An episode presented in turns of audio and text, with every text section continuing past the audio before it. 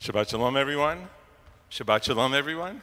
So this morning's uh, Torah portion is the eighth and ninth of the, uh, of the book of Deuteronomy, Sefer Dvarim. We have only two left until the completion of the entire Torah itself.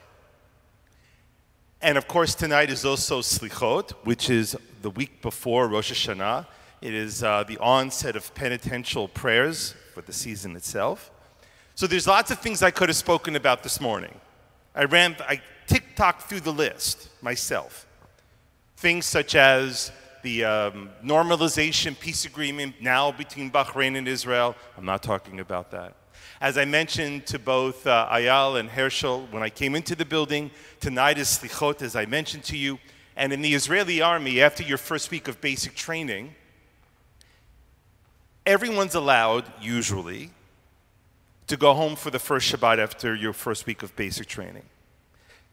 Irrespective of anything that you've done wrong, they have what they call Shabbat Slichot, the Sabbath of forgiveness.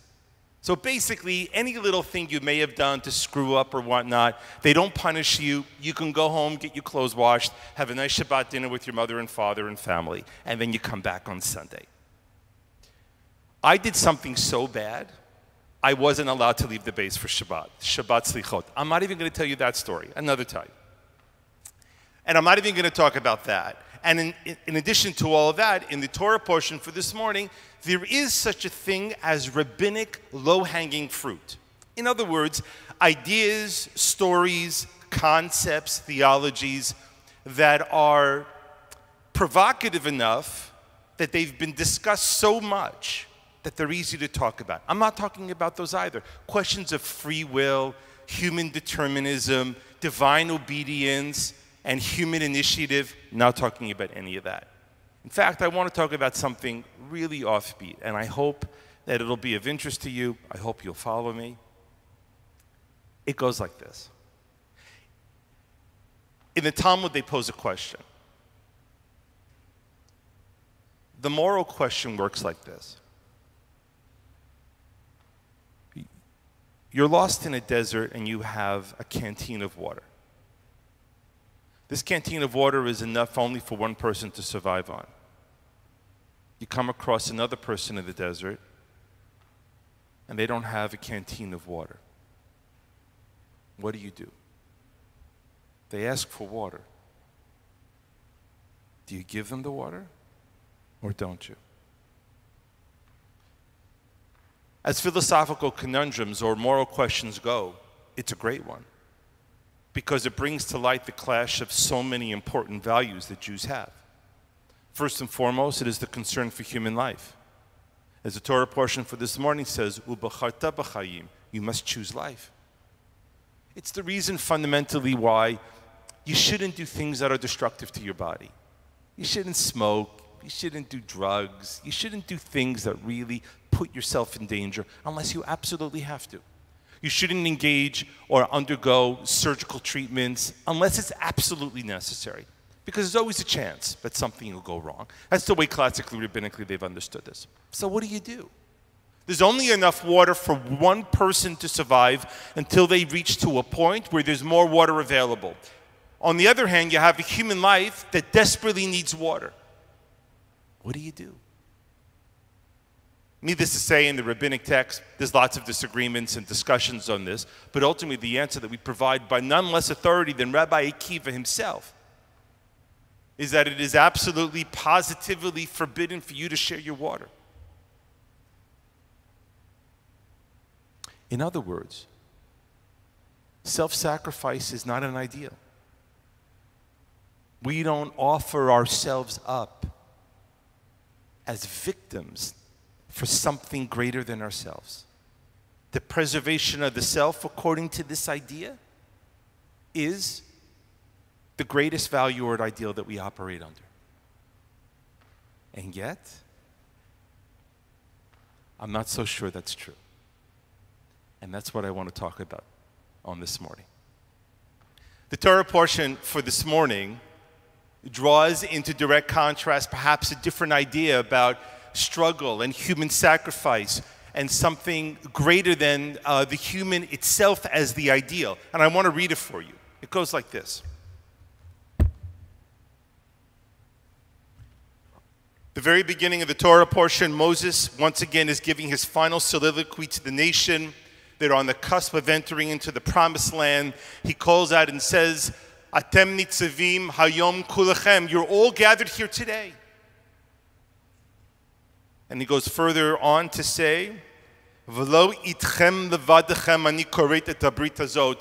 It is not only with you who are here that I fashioned this covenant with speaking for God. It's not only you who are here, the people, the masses that are assembled on the eastern bank of the Jordan River, about to enter the promised land. But who else? Who else is the covenant made apart from those who are here? Ki et asher yeshnu po imanu, omed hayom even those who are not alive today. Tr- traditionally, rabbinically, this idea has meant a few different things. But first and foremost, it is meant that at that moment, that there was a covenant that was fashioned not only with those who were physically present at the moment of the covenant at Sinai, but the ancient rabbis imagined that every Jewish soul, every Jewish soul that would ever live, was also there to bear witness to, to claim that they too had experienced the revelation at Sinai and they too were part of this covenant. By the way, there's a, an Orthodox dating site, website called Saw You at Sinai. And uh, the idea is, on another rabbinic tangent to this idea, that since every Jewish soul that was ever alive was at Mount Sinai for the, revolu- for, for the revelation, ergo, your Beshert was also at Sinai, hence saw you at Sinai. Um, so, in any event, the ancient rabbis imagined that every Jewish soul that ever lived was there at Mount Sinai to be captured into this covenant. But the greater idea operating here is, is that it presents to us an idea of working and caring for things that are not presently before you, of investing and doing and giving for those things that aren't here yet. Because Moses, in his very words, spoken on behalf of God, of course, is that we are observing this covenant and moving into the promised land, not only for ourselves. We are taking this step over this river, and we will enter the, into the promised land, and we will build homes, and we will seed fields, not only for ourselves, but for those who come after us. In other words, what's being presented here in the words of Moses and in the Torah is an idea of self sacrifice. And it is even drawn into a greater sense of acuity when you realize the person who is saying this. Because where is Moses? Moses, as you well know, is with the people on the east side of the bank of the Jordan, meaning that Moses is not in the promised land. And where is Moses? Moses' final scenes of his life, after he concludes with the, with the soliloquy that he's offering to the people. He ascends a mountain called, in English, Mount Nebo. In Hebrew, it is called Har, mountain, Nevo. Har Nevo. And that is where Moses goes. And Moses, who is being refused by God to enter into the promised land, is telling the people that they must be prepared to sacrifice and to give for those who come after them. That they will go into the land, but they're doing it in order to build and to give for those who follow. And Moses himself can't do that. He will see, but he will not do. He will pray, but they will not be answered, those prayers. Hu mitchanen in Hebrew. He will plead with God. And God will tell him, No, you can't go. And the very best that Moses can do is to charge that generation. Interestingly enough, the term used in the Torah for that generation that goes into the promised land, into the land of Israel, you know what they call them? It's not an exact term, by the way, but the expression they use of the Jews who leave the desert and cross into the promised land, they said, Lihilachetz, chalutzim, they're pioneers. That those people who are entering in, Moses, the best he can do is pray for them that they will carry a lesson not to only live for themselves, but to build for those who come after them. In other words, your present only makes sense, and your past only makes sense if you're working to a future. You know, the Buddhist notion of living in the moment, pish posh. It's not true. No such thing. There isn't a human alive that lives in the moment, with apologies to any Jew or whatnot. All the psychology we have in hand basically tells us humans are always, always on a teeter totter between past and future. The present is for us is a springboard where we either live in the past or we venture into the future. And that's what Moses is telling them. Sacrifice, do and give, build. Not so that you'll live well, but that those who come after you will live well. At the very end of uh, Rehov Bograshov in Tel Aviv, the block right before you hit Hayarkon, with the beautiful beaches, on the right hand side, there's a small sign on a pale blue building. It was where one of Israel's most uh, noteworthy, important female poets. Fact of the matter is, in the Israeli postal system, only four poets have uh, been blessed or graced on a postage stamp. This woman is one of them. Her name was Rachel Bluwstein, uh, Rachel Bluwstein. She is simply known in Israel as Rachel, Rachel, or Rachel HaMishoreret, Rachel the poetess. She is basically, her writings are essential literature in all Israeli schools. She is so much beloved and so well known in Israel that the Israeli songwriter who wrote and sang Yerushalayim Shel Zahav, Jerusalem of Gold, Naomi Shemer, you know what her wish was? when she died, that she be buried alongside Rachel, the poetess. And in fact, God willing, soon we'll all be back in Israel. You'll take a trip up north and you'll go stop in one of the most important kibbutzim in Israel. It's called Degania. It's right on the Kinneret. And there's a cemetery in Degania, and you'll ask to go see the gravesite of Rachel, of Rachel the poetess, and right next to her is Naomi Shemer.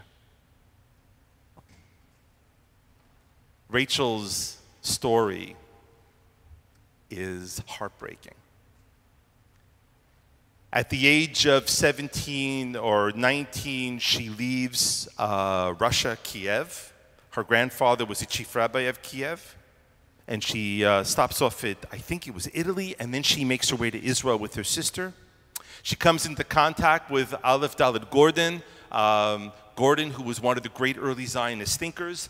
And she basically says this is where she's going to live, and she's going to invest herself in turning the land into a place where you can live. She moves into, into into the kibbutz, and she makes her life. Something happens, she has to leave, but she ends up coming back. And during the trips back and forth, there's a reoccurrence of a childhood disease, this being tuberculosis and she um, has to leave the kibbutz. She moves to Tel Aviv, where she scrapes a living by being a tutor in Russian and French. And on the side, she writes poems. At the age of 40, she dies in a tuberculosis sanatorium outside of Tel Aviv. Rachel comes to Israel in the wave of what is known as the second Aliyah the mass of Russian Jews who come. It wasn't Israel then. They called it mandatory Palestine. They dreamt of a state, but there was no state. They dreamt of Jewish autonomy, but there was no Jewish autonomy. They hoped to imagine a society where Hebrew would be spoken, but Hebrew was not the official language. She lands on the shore of mandatory Palestine in 1909, the very same year, the very same year that an area outside of Jaffa called Achuzat Bayit is granted its right to establish itself. That becomes Tel Aviv. She's right on the cusp. And she writes this poem, and I want to read it to you.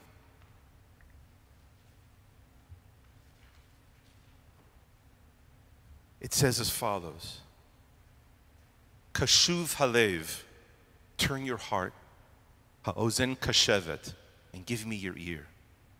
Haba Hayavo, has he come? Is he here? Because from everywhere where I can see, I see the pain of Mount Nebo. Zen this opposite the other, the two banks of the river on one river, that being the Jordan. Tzur Hagzera, Ruchokim La'ad.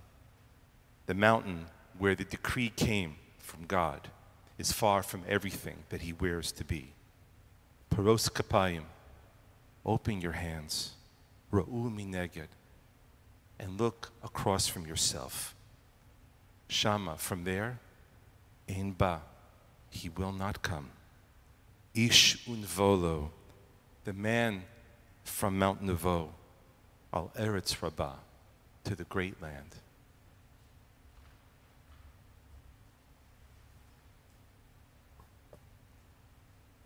Rachel uses the biblical imagery of Mount Moses on Mount Nebo, inspiring the people to go into a land that he can't go to. Understanding that his sacrifice and his punishment will hopefully inspire them to appreciate what he can't have, but what they can have. It is working to create a future, even though you cannot partake in the future. And Rachel's entire generation was built of people like that but not hers alone. It is the call of every generation. It is, I would think, one of the most important and enduring of Jewish ideas that we know deep inherently of the call to build something beyond ourselves. It is why buildings like this stand. It is why we miss being in places like this. It is why when you enter into the ent- at the very front of Beit HaTfutzot, the Israel Diaspora Museum in the University of Tel Aviv. God willing, we'll be back there soon. There is this inscription. It says as follows Lizkor bi'avar, remember the past. Lichyot b'hoveh, live in the, fut- in the present. Ulevetach ba'atid, but always have faith for the future. As we approach a new year, Rosh Hashanah, let us just not build for ourselves. But in realizing that we build for others, we end up giving and granting a great deal to ourselves in return. We should all be blessed for goodness and sweetness and happiness and lots of constructive building for the things that will follow us. Shabbat Shalom.